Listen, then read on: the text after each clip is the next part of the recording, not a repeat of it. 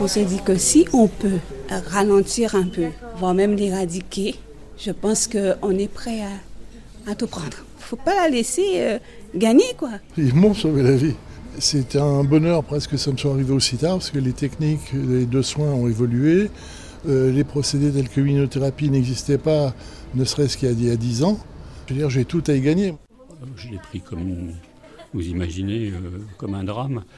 cela dit, la provenance n'est pas, n'est pas inconnue. J'étais un très gros fumeur. Bon, voilà. Euh, c'est la première fois que je suis malade. Donc c'est dur aussi.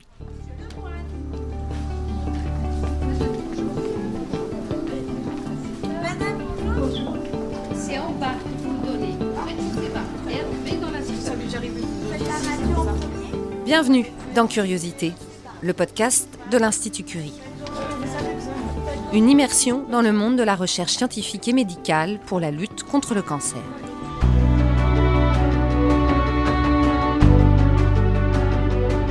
Comme l'a toujours promu le modèle de Marie Curie depuis 1909, l'Institut Curie continue d'associer au plus près chercheurs et médecins pour amener rapidement de nouveaux traitements aux patients.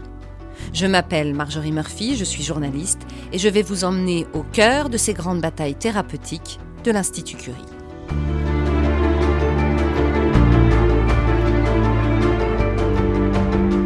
Épisode 2 Le cancer du poumon.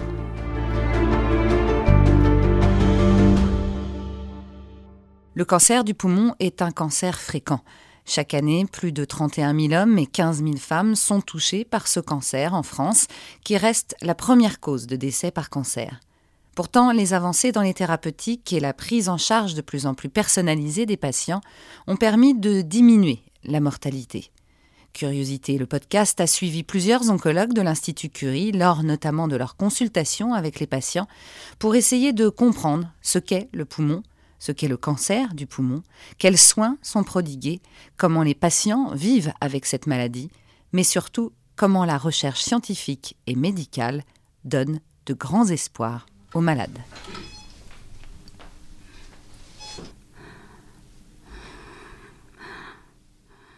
Nicolas Girard, euh, je suis euh, coordonnateur de l'Institut du thorax Curie-Montsouris.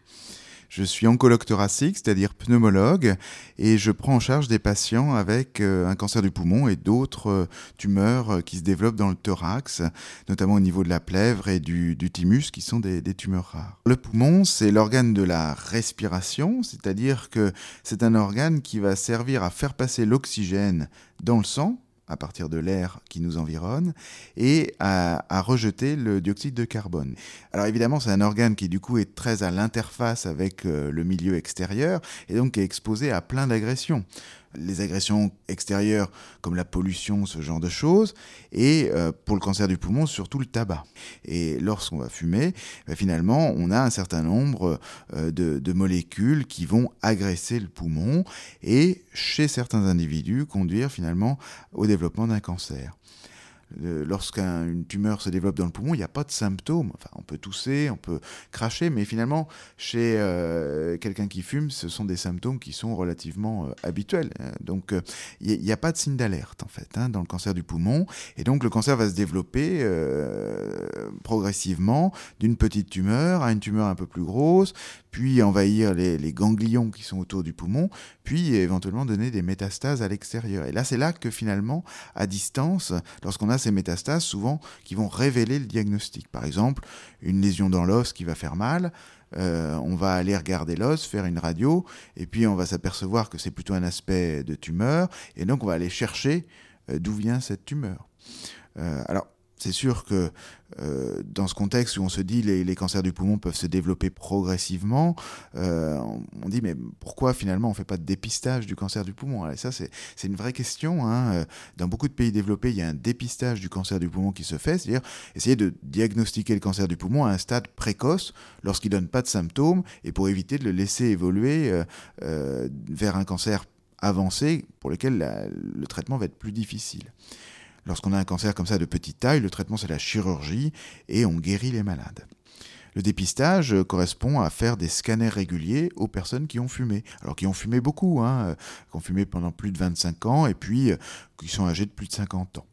Donc pour revenir à mon histoire où finalement on ne sent pas du tout le cancer du poumon se développer, il y a plus de 60% des patients qui, dès le diagnostic, ont des métastases, c'est-à-dire des extensions de la tumeur dans d'autres organes, que ce soit l'os, le foie, parfois même le cerveau.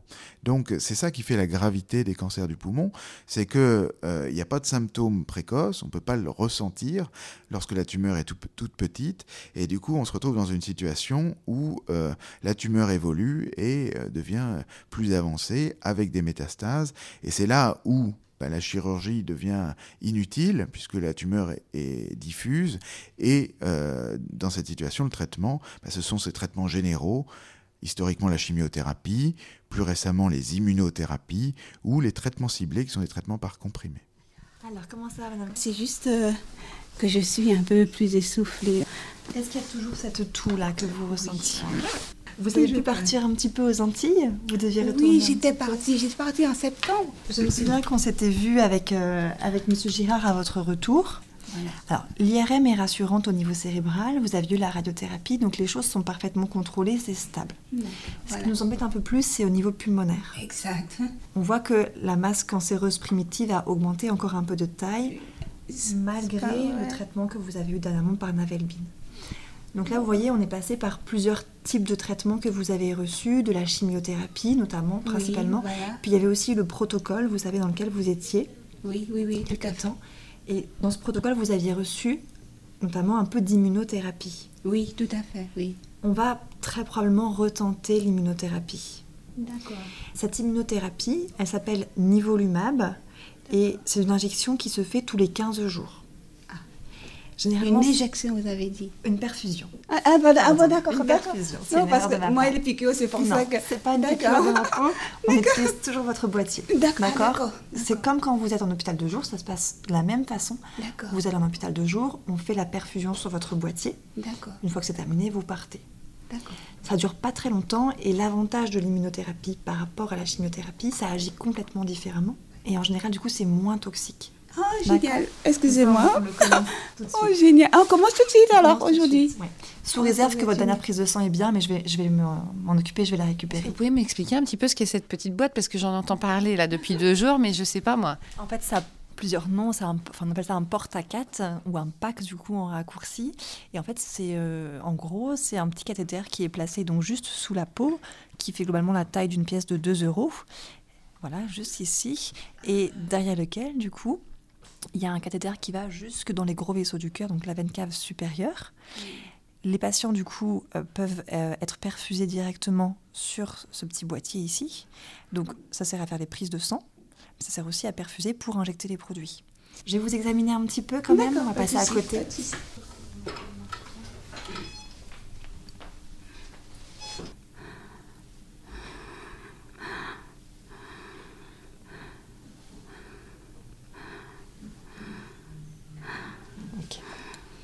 On entend moins bien hein, du côté euh, droit, mais c'est normal. Vous pouvez vous rhabiller et vous rasseoir. C'est génial. C'est tout bon. tout, Ça, c'est la position. voilà, voilà. Le kiné m'a dit lever les bras et tout. Donc, après, ça passe. Mais ça m'essouffle chaque fois. Chaque fois, je tousse, ça m'essouffle. Et c'est fatigant. C'est ça qui me fatigue aussi.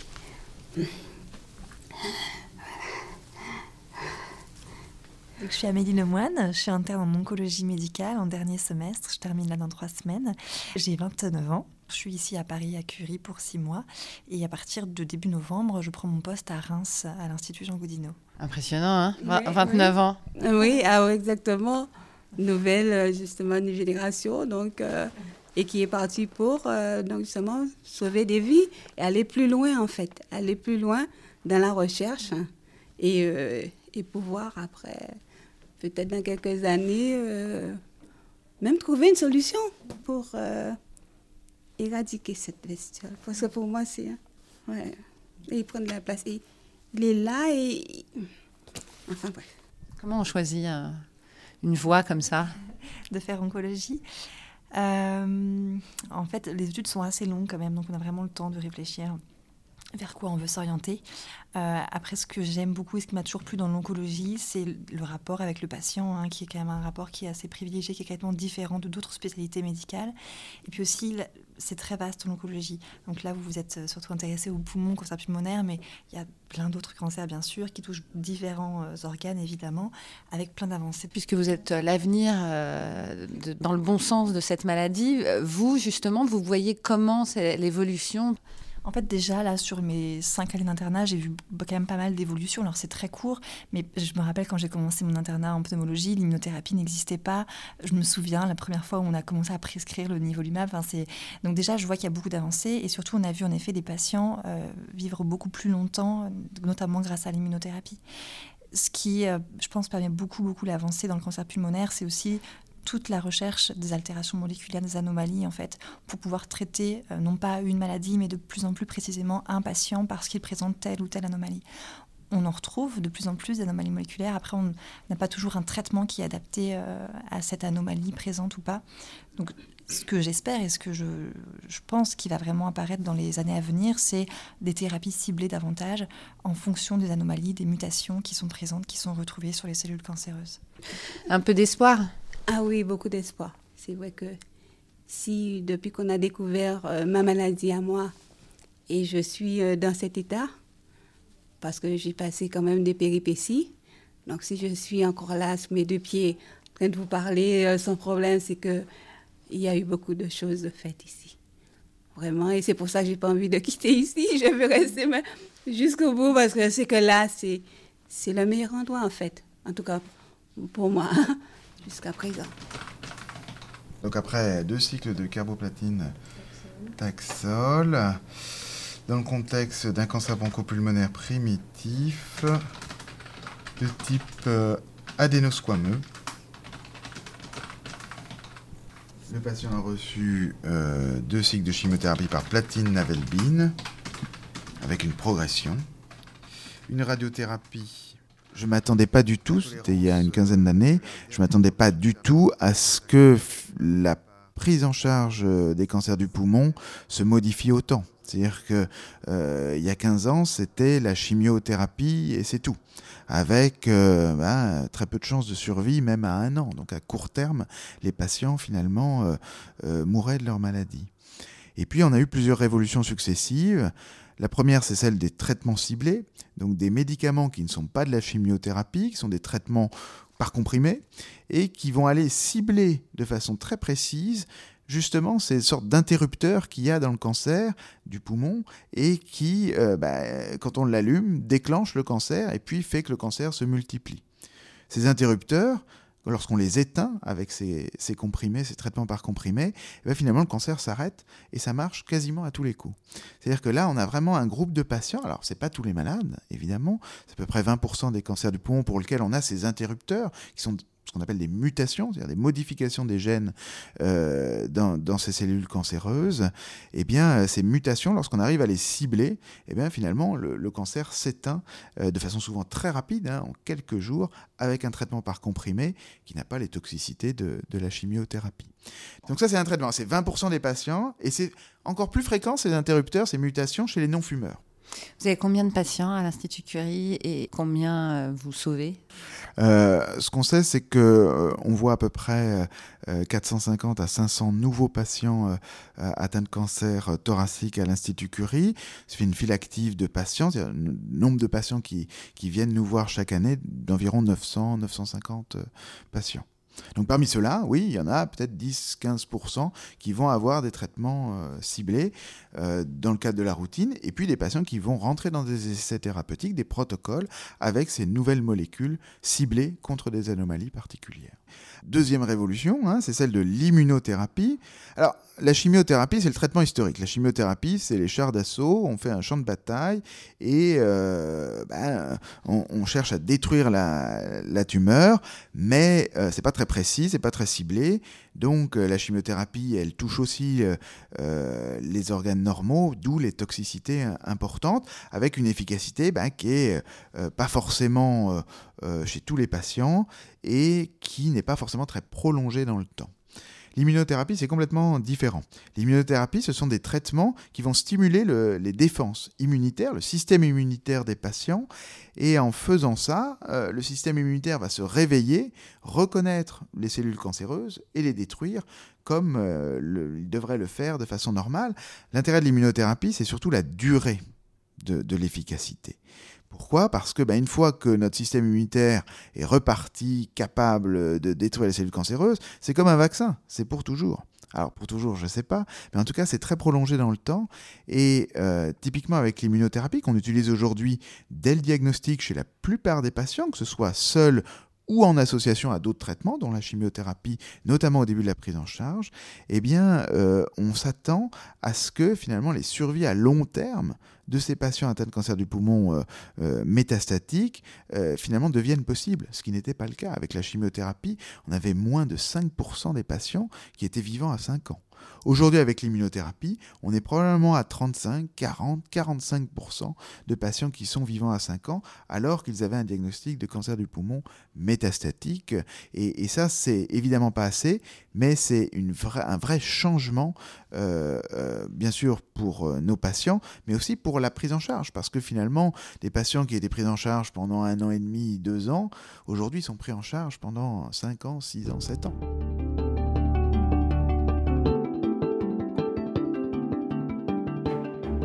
Bon, alors le scanner, il est bien. Il est bien Ça ah diminue ben Non.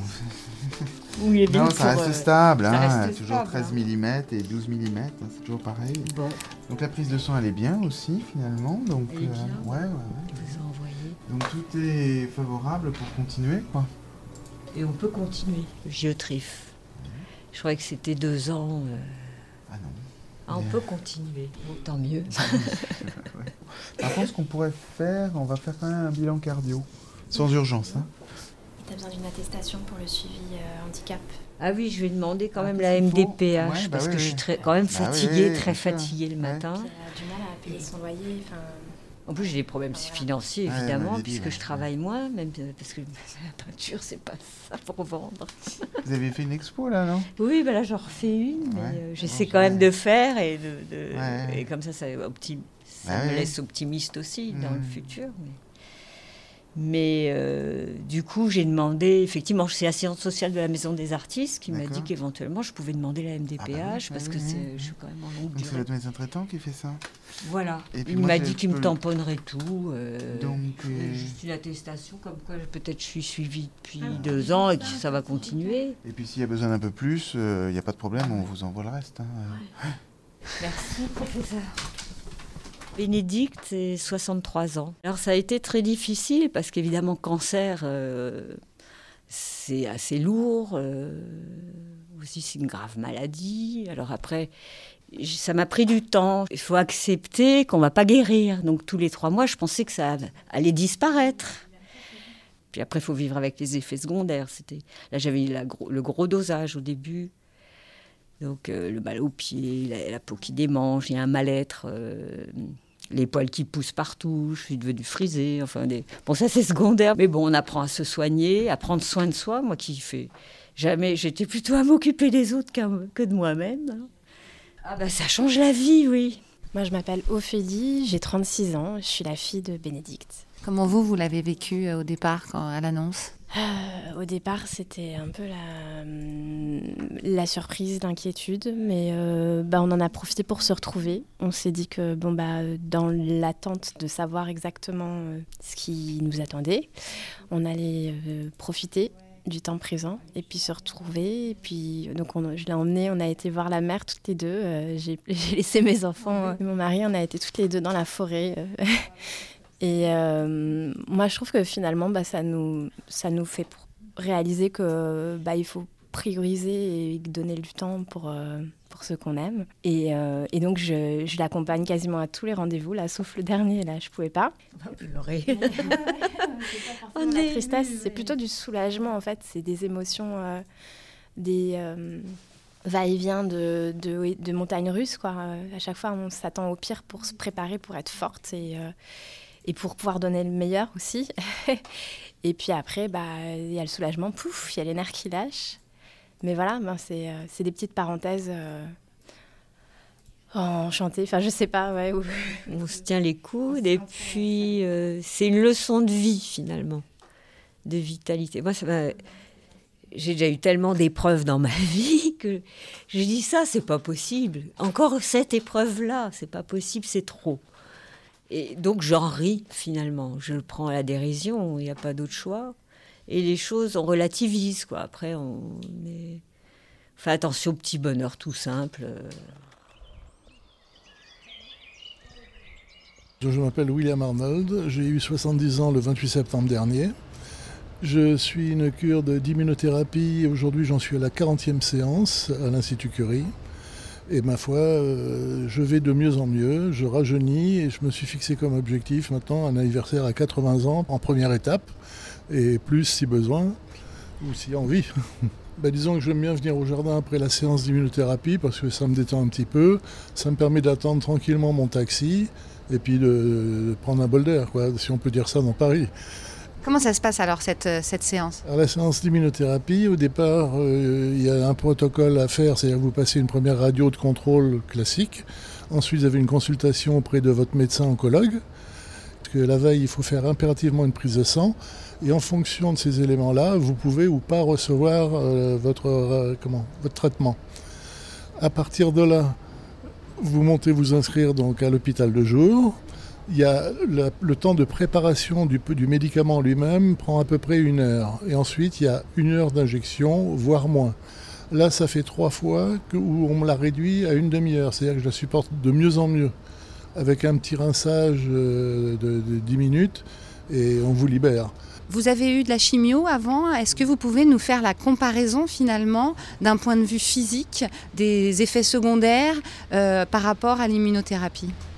Ben, Disons qu'entre les deux, il n'y a absolument pas photo. J'ai commencé avec un, cancer en stade 4, sachant que le 5, c'est des soins palliatifs. Donc il fallait vraiment trouver quelque chose d'absolument euh, tonique. Donc j'ai eu droit à, à des injections de 6 platines, à base de platine, qui est très éprouvant qui est vraiment avec toutes les mauvaises nausées, vomissements, euh, fatigue absolue, euh, baisse de morale, etc., que ça entraîne. Et donc le seul choix qui me restait, c'était l'immunothérapie, mais il fallait que ça fasse l'objet d'une réunion de protocole avec euh, les différents médecins. Et j'ai la chance et le bonheur que ça fonctionne. Et à partir de là, ma foi, je suis passé de l'enfer au paradis. Euh, j'ai repris le travail au jardin chez moi, le bricolage à la maison. Bon, pas au même rythme qu'avant, parce qu'avant j'avais une lobectomie, donc avec un poumon en moins, on respire un peu moins bien quand même. Alors racontez-nous un peu, comment tout ça est arrivé?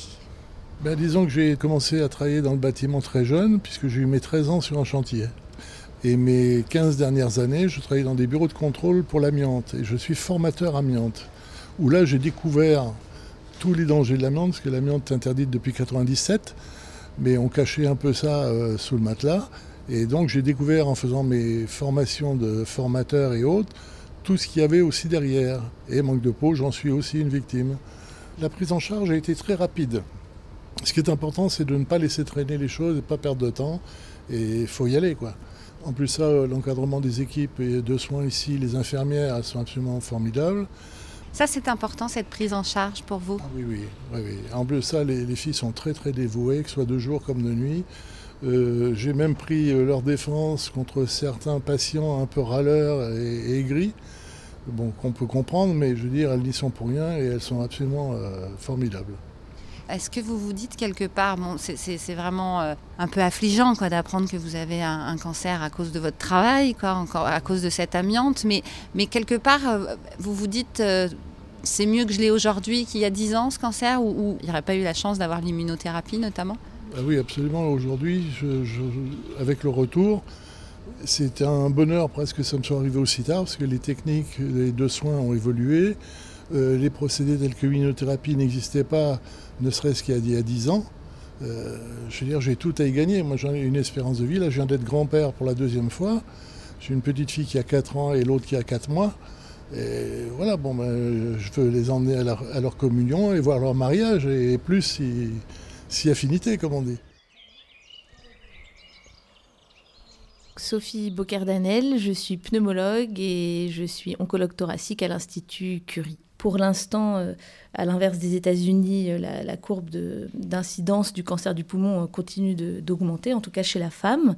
donc il y a plus de patients atteints de cancer du poumon qui ont donc besoin de soins, mais surtout les traitements ne s'arrêtent pas. Donc les traitements sont prolongés et sont efficaces. Donc en fait finalement on a plus de patients en cours de traitement. Et donc c'est pour ça que nos, consultations sont surchargées et c'est aussi pour ça malheureusement que les patients attendent.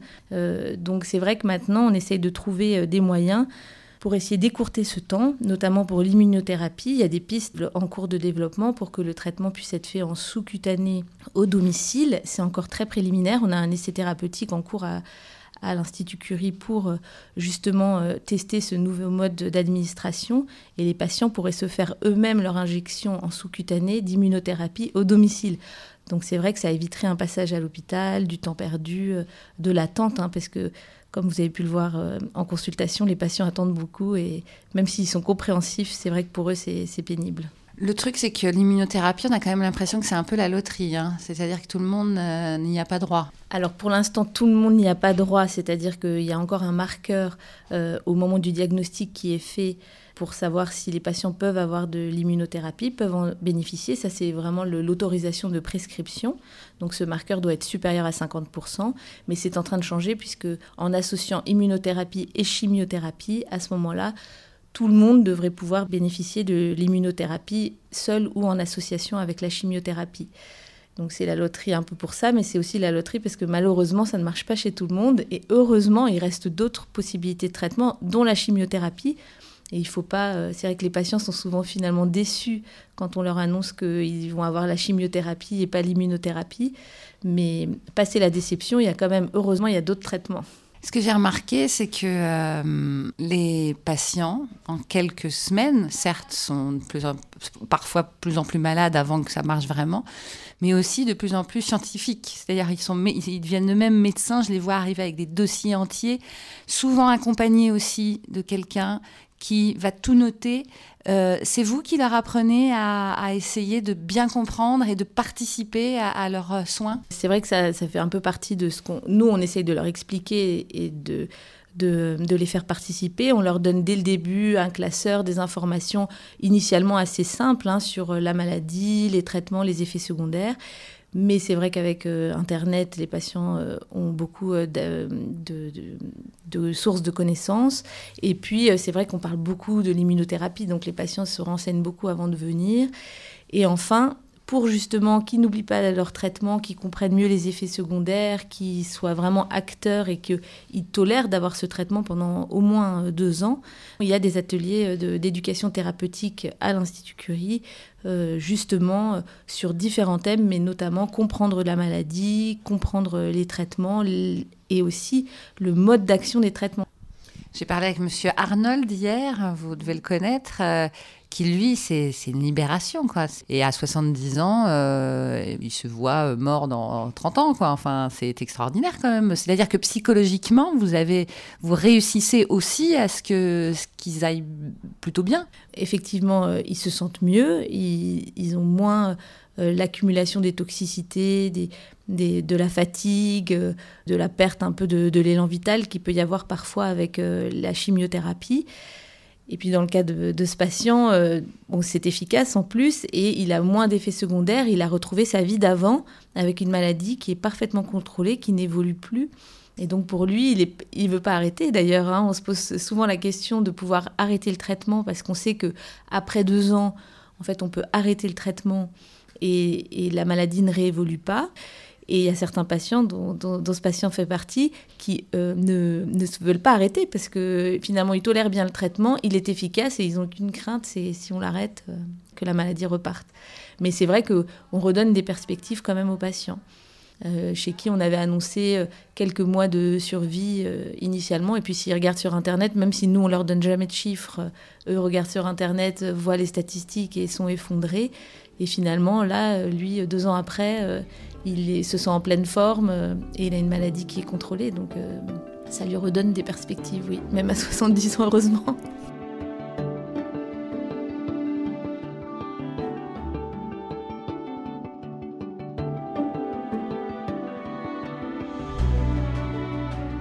Tant au niveau fondamental que clinique, les recherches se poursuivent pour améliorer la prise en charge du cancer du poumon. Actuellement à l'Institut Curie, 18 essais cliniques pour les tumeurs pulmonaires et 10 essais de phase précoce pouvant inclure des patients atteints de cancer du poumon sont en cours. D'autres études plus fondamentales sont conduites afin de caractériser les mécanismes biologiques du cancer et identifier de nouvelles cibles thérapeutiques potentielles. Faire progresser la recherche et la prise en charge des patients est l'objectif de tous les médecins, les soignants et les chercheurs de l'Institut Curie.